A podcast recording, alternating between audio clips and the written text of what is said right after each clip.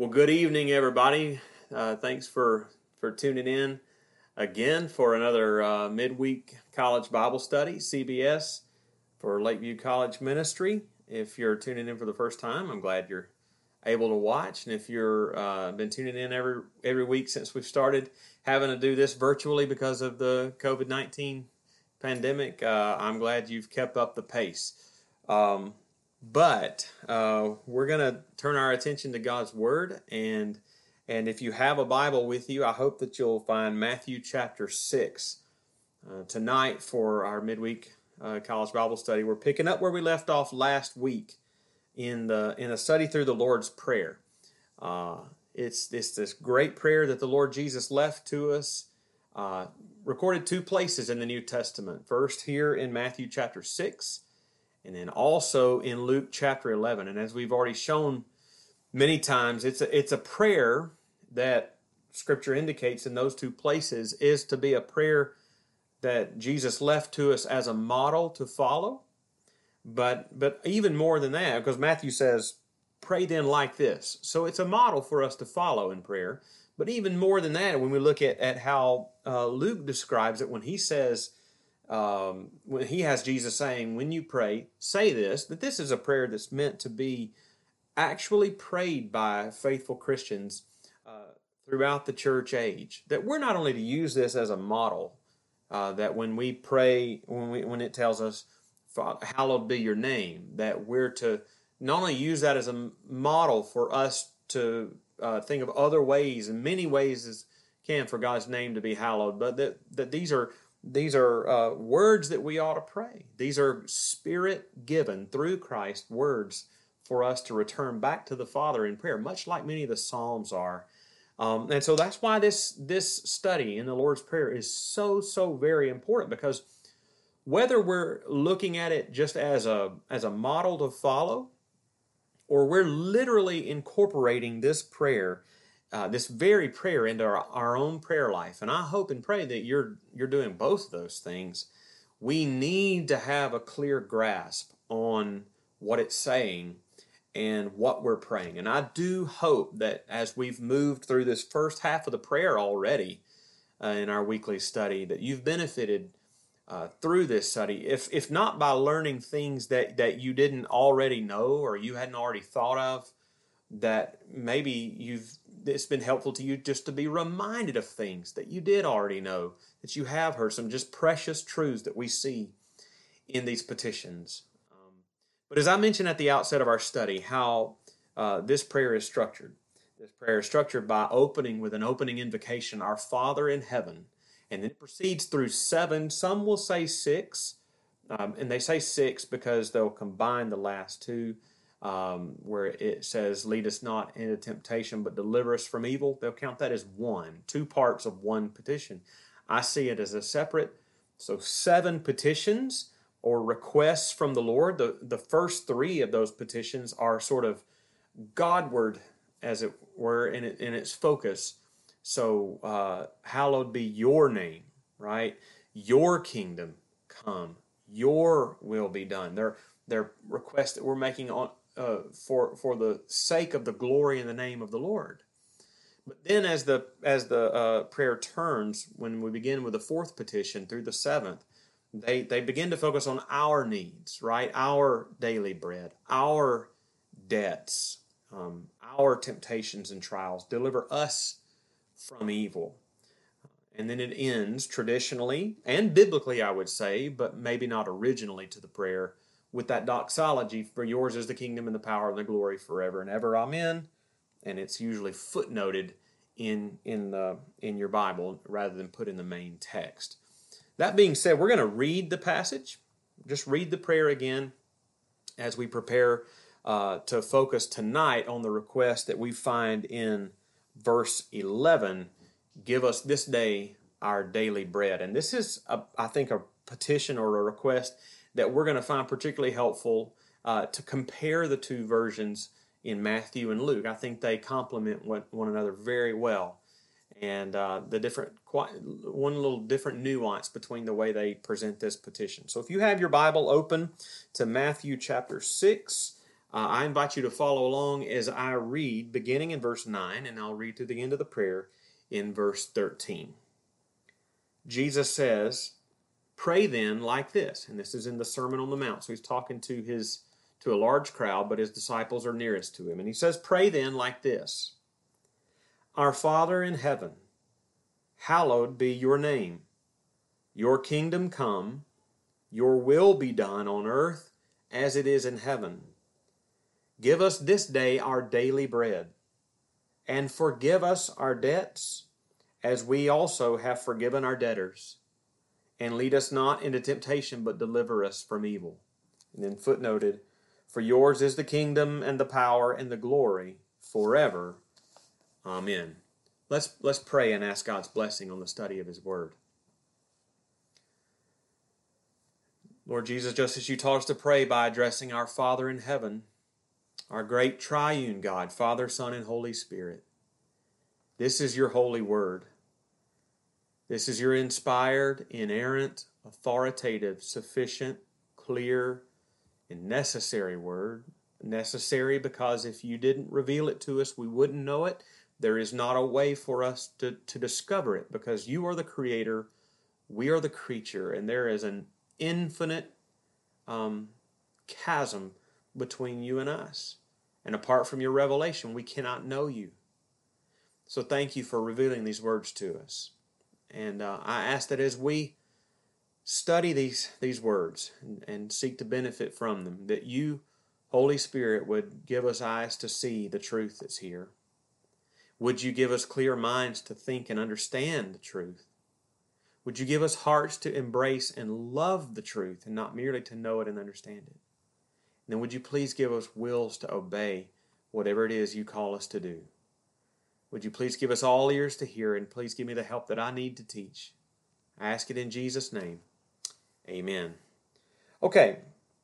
Uh, this this request in, in verse 11 just doesn't just tell us what to pray and what to pray and ask God for, but it has a lot to teach us in the process. And in thinking about how I wanted to structure um, our, our thinking through this this petition and how to break it down, and so we can learn as much as we can from it. I thought I would structure it in in the way that I often uh, teach you in our college ministry uh, how to ask questions of the text. The three main questions to ask of any text that you come to when you study the scriptures for yourself. You, you may be able to think of those questions right away, and I hope you can. The first one is What does this passage teach me about God? Right? Then, what does this t- passage teach us about ourselves? Thirdly, what does it lead us to do? Right? What is it? What does it lead us to do in response? What does it teach me about God? What does it teach me about myself? What does it lead me to do? So, what does the Lord teach us about the character of God in this request? What does He teach us? Uh, what does the fact that He instructs us to pray this request? What does that teach us about ourselves? That He tells us you need to pray this and then and then does it lead us to do anything else? And I think I think it does. So let's dive in, and hopefully uh, to be more helpful in in, in thinking the, through these things and be able to answer confidently each of these questions. I'm going to take them in slightly a different order than I just mentioned them. What I mean by that is I want to think first about what it teaches us about ourselves.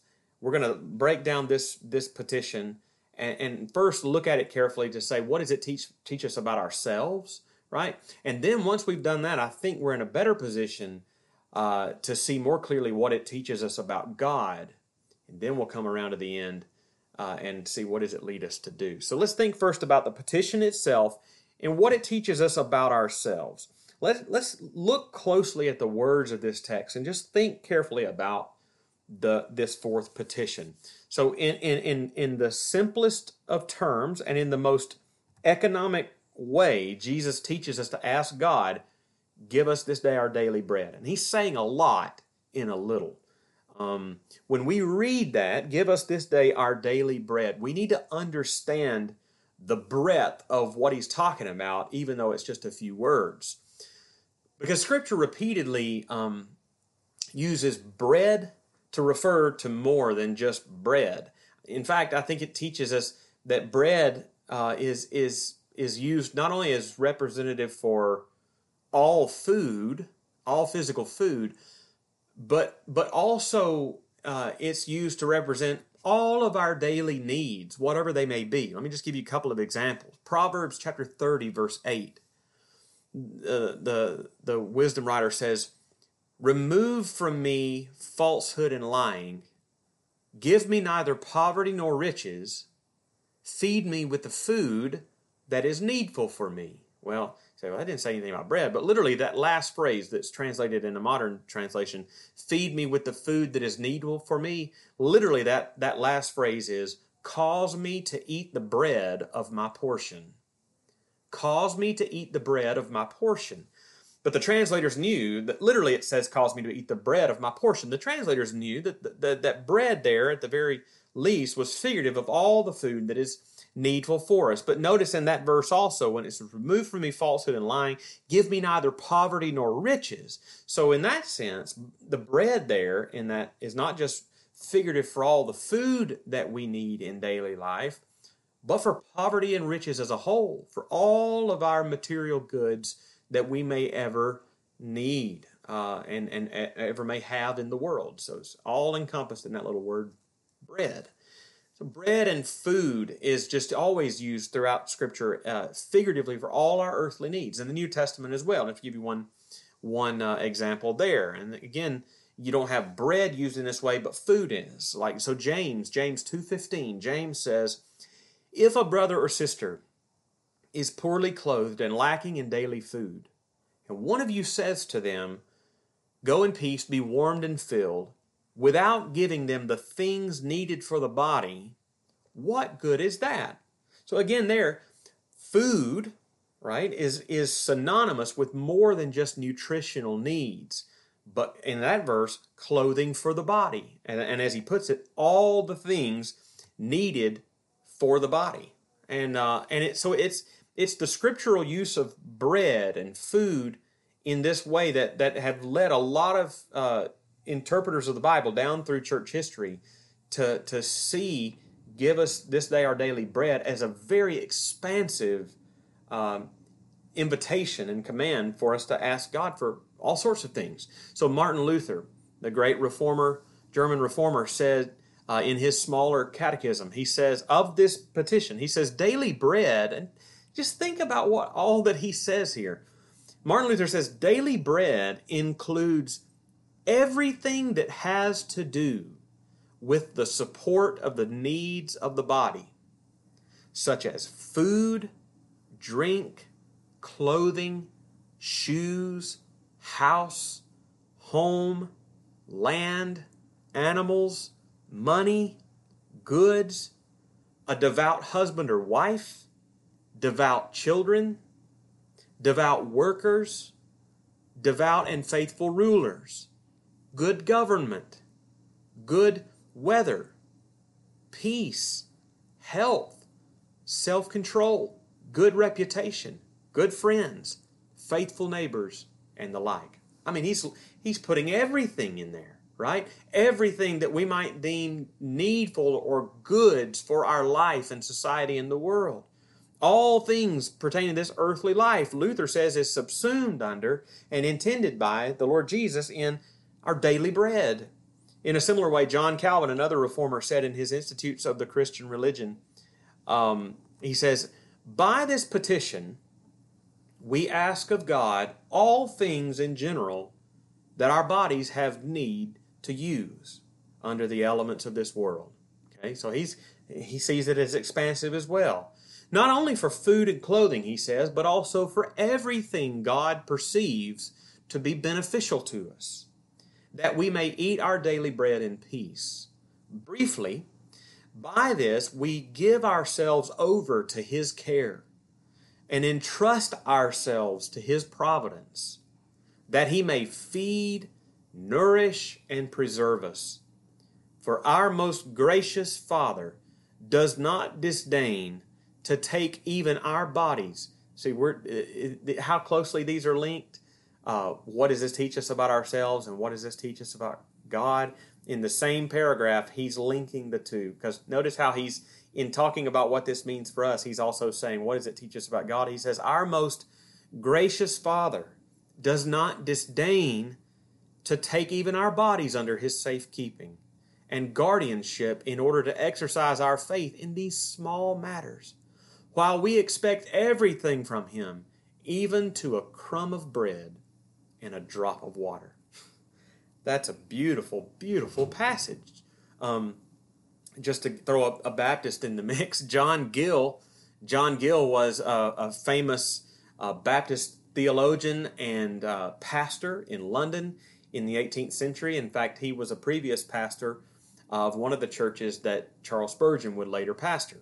But he agreed with this and he just said very simply, by bread here is meant all the necessities of life and for the support of it.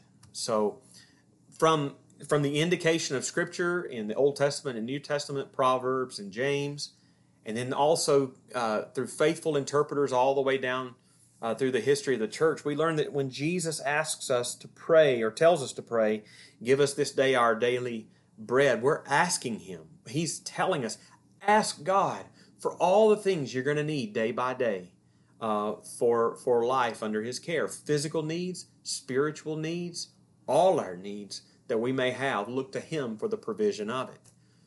Which, that's one thing that we learn about ourselves just from those truths alone in this petition namely, that there is not anything under heaven, uh, physical or spiritual, that we are not dependent upon the sovereign hand of God for. There isn't there is not anything good in your life that that or in my life that we are self-sufficient to attain for for ourselves.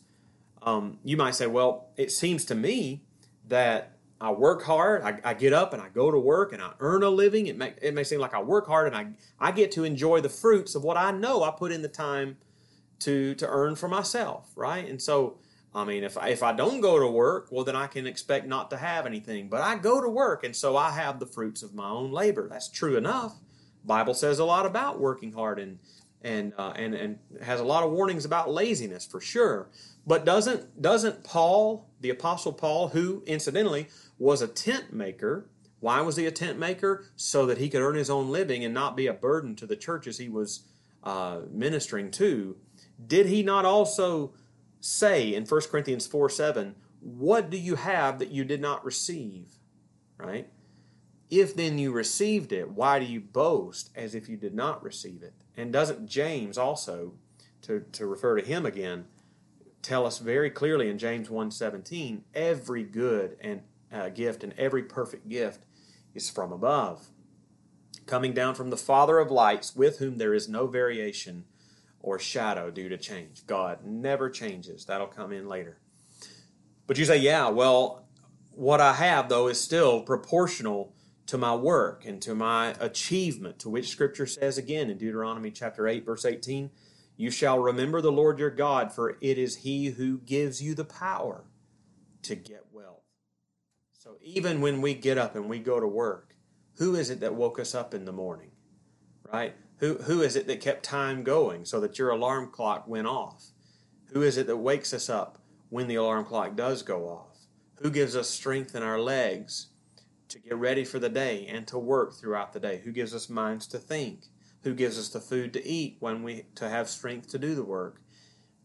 It is it is impossible to overstate the dependence we have upon the Lord our God for all the things necessary, physical and spiritual, and anything otherwise in this life. We are inescapably dependent people.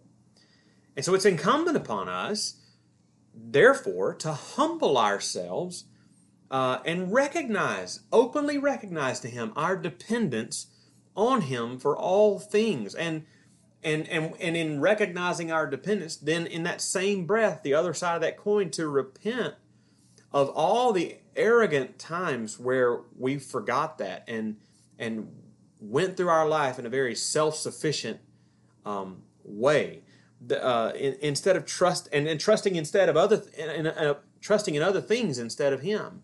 Like trusting in our wits and our smarts and and uh, our time management and our money, our job, whatever it is, trusting in those things as ultimate things, not knowing that there is something higher above them. Uh, there's a sober warning about about this in the in the Old Testament prophet Hosea. Uh, when the when the people of Israel had turned away from the Lord, I mean, they, he the people of Israel were His people, right? And He had told them uh, throughout their history, "I am your, I'm you are my people. I am your God. Look to me. I will provide for you." And we'll see later on that He did that many many times in their in their history.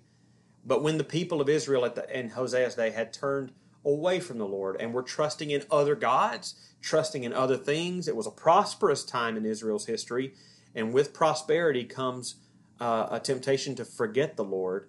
And Israel had done just that, and they trusted other things for their provision and their happiness. Make a note uh, of Hosea chapter 2, verses 5 through 9. Hosea 2, verses 5 through 9. Let me just read uh, parts of the, those verses, where the Lord says through Hosea, that Israel has acted shamefully. For she said, I will go after my lovers, and, and that mean by that other gods instead of the Lord.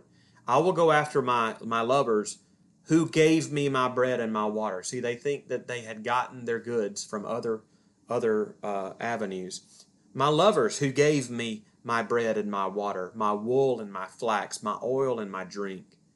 She did not know that it was I who gave her the grain the Lord says, the wine and the oil, and who lavished on her silver and gold, which they used for Baal, who was the idol worship, uh, idol that they worshipped. Therefore, I will take back my grain in its time, and my wine in its season, and I will take away my wool and my flax. That's a sobering passage. Translating that to here, in, in Matthew chapter 6, if Jesus is teaching us to pray, give us this day our daily bread, if that teaches us anything about ourselves, it is that we cannot get our daily bread on our own. We cannot get the necessities of this life apart from His hand. And if that passage in Hosea teaches us uh, anything else, it is that when, when we refuse to acknowledge uh, the hand of the Lord in our provision, not just some of it, but all of it, all of it, even the breath to breathe, to enjoy any of it. It doesn't, even if we don't recognize His hand of provision, it doesn't alter the truth of it, right? But, but our refusal to honor the Lord and thank Him for His provision can, can according to Hosea's passage, bring the Lord to chasten us in painful ways, uh, to remind us that it is His good providence over us that provides those things. He chastens us not to hurt us, but to help us and bring us to that humble place of dependence. But I want to, I want to notice something else uh, about this petition that teaches us something else about ourselves that I think is helpful to see. And it's not only our dependence upon the Lord, but specifically uh, our daily settled trust right? Not just a general dependence we have upon the Lord, but our daily settled trust in Him. Give us this day our daily bread, Matthew says. Give us today our daily bread. The focus is on today. And Luke says, he, slightly different wording in Luke. He says, Give us each day our daily bread uh, it literally says, "Give us according to the day," right? Give us each translated each day.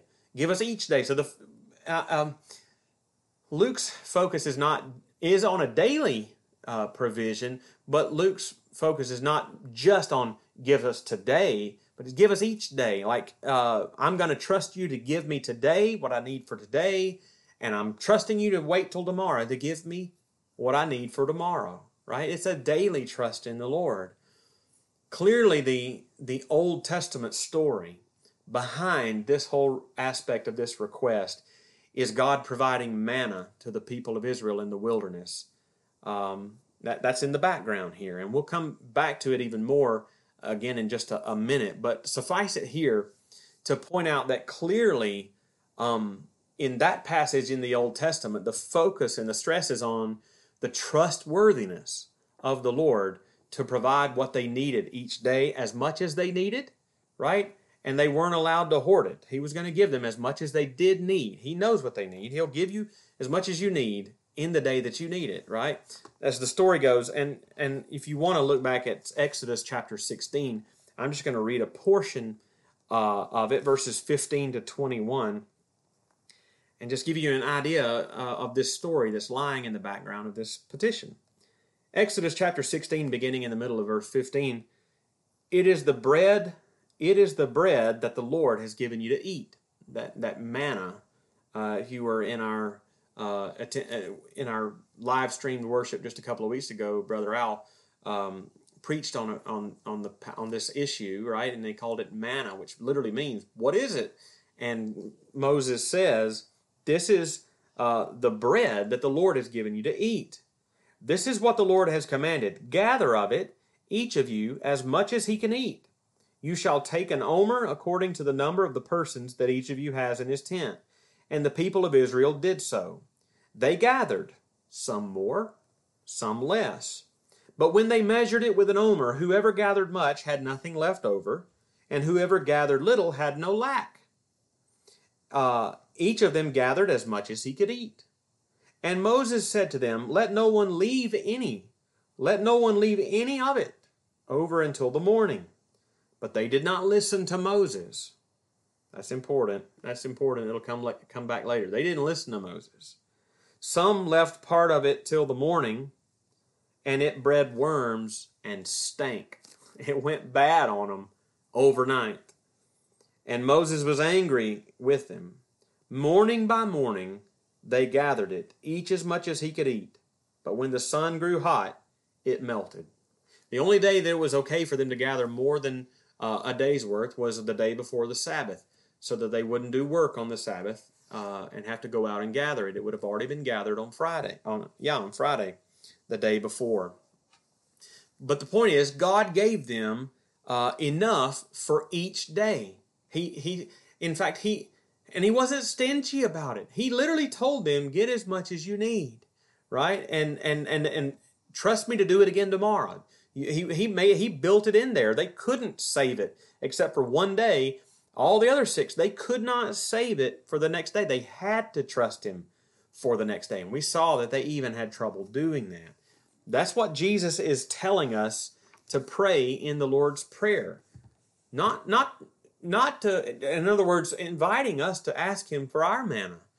Not to twist God's arm uh, that He must provide because we ask, but that He's telling us to ask this so that in our in our praying, we constantly recognize that it was His hand that provided when the provision comes.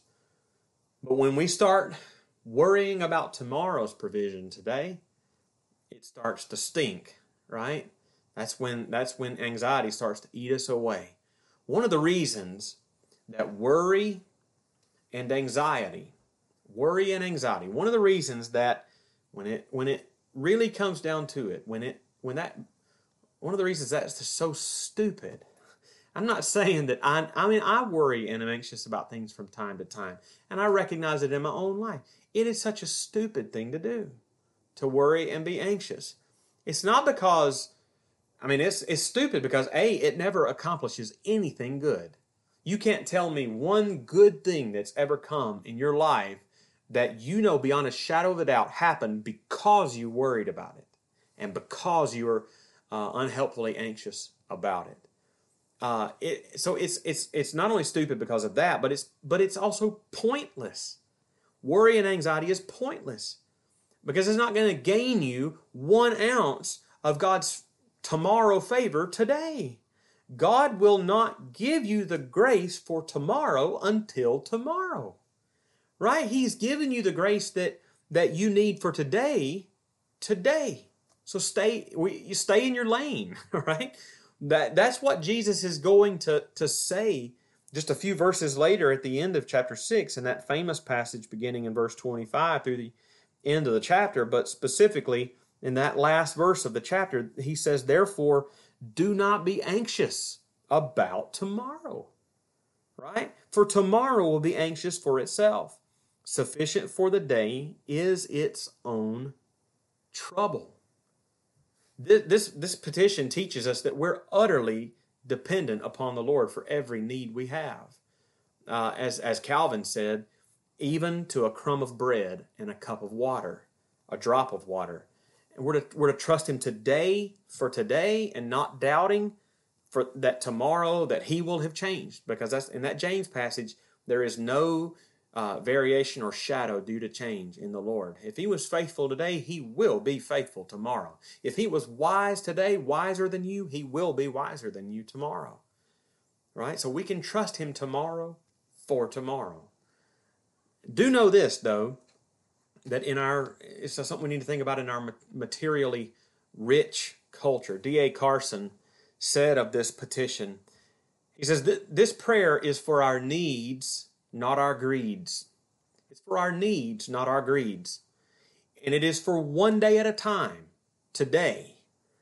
He says it that reflects the precarious lifestyle of many first century workers who were paid one day at a time and for whom a few days' illness could spell tragedy. They had, in, in, a, in a much more obvious way, they, they had a lot more obviously riding on the trustworthiness of God uh, to provide for their needs in that day than is, than is immediately apparent to us today. They that we, we don't have as immediate an awareness of it as they did. But that does not mean it does not exist for us. If we've seen anything in this pandemic is that in in a few weeks time uh, a lot can change and you begin to see how precarious life really is uh, but they saw daily the unfailing hand of god preparing uh, their needs for them and, and providing their needs for them. Maybe not for their greeds, as Carson says, but but their needs very unfailingly. And I hope this has set us up pretty well in thinking about what this teaches us about ourselves. Um, to, I hope it set us up pretty well to, to clearly see what this petition teaches us about God. Let's think about that for just a second. And this won't require us spending a great deal of time here because we've already said a fair bit of it, uh, or at least hinted of it uh, already. But the, the obvious conclusion that we draw about the Lord in all of this is that he is he is actually he is actually good and he's actually graciously concerned for all of our needs. It's just like that that Calvin quote where he immediately starts marveling at the kindness of our heavenly Father. He's, he's, he's even concerned, not just for our eternal life, but for our daily bread. Um, that he actually cares for, to, to quote Calvin yet again, for every crumb of bread and every drop of water that comes to us that we need. Jesus has already emphasized in verse 8 of chapter 6 that your Father knows what you need before you ask Him. Right? And He'll say that again. He'll emphasize that again later in the chapter in verse 32, for example, when He says, the Gentiles seek after these things, clothing, etc. And your Father, your Heavenly Father, knows that you need them all. He knows it. He knows before you even ask. But what, what Jesus teaches us in the Lord's Prayer, right in between those two assurances of the knowledge of God, what he teaches us in that, in that fourth petition of the Lord's Prayer is not just the omniscience of the Lord, but the omnibenevolence of the Lord. He doesn't just know, he cares, right? He, he is not just able, he provides.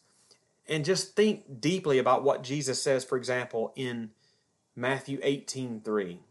Just one example. He says, Jesus actually says, Truly I say to you, unless you turn and become like children, you will never enter the kingdom of heaven unless you unless you become like a little child. So he requires that we recognize our, our childlike helplessness and our dependence so that he can prove himself to be the great shepherd of his sheep, just like he has already said. We are satisfied and he is glorified in the pursuit of all of it.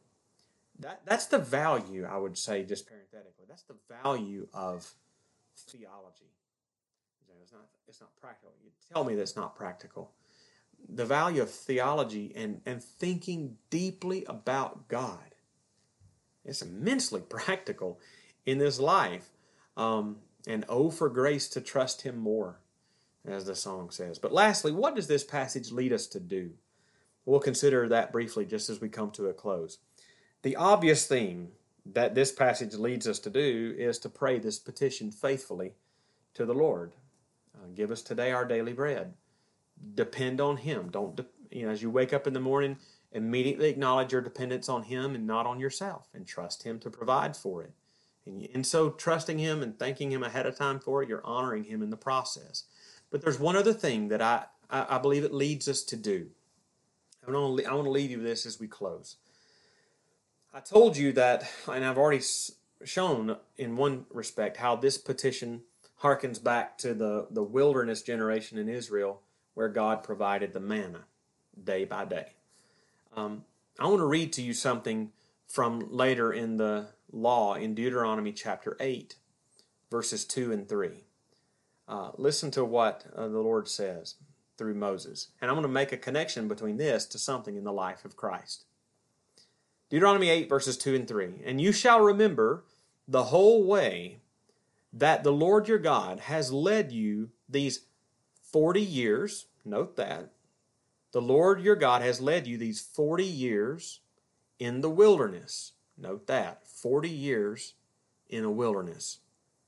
That he might humble you, testing you to know what was in your heart, whether you would keep his commandments or not. And he humbled you and let you hunger Note that he let you hunger and fed you with manna, which you did not know, nor did your fathers know, that he might make you know that man does not live by bread alone, but by every word that comes from the mouth of the Lord. Does that last phrase sound familiar to you? Man does not live by bread alone? Absolutely. Jesus quoted it, right? Where did he quote it? In the wilderness. Hmm.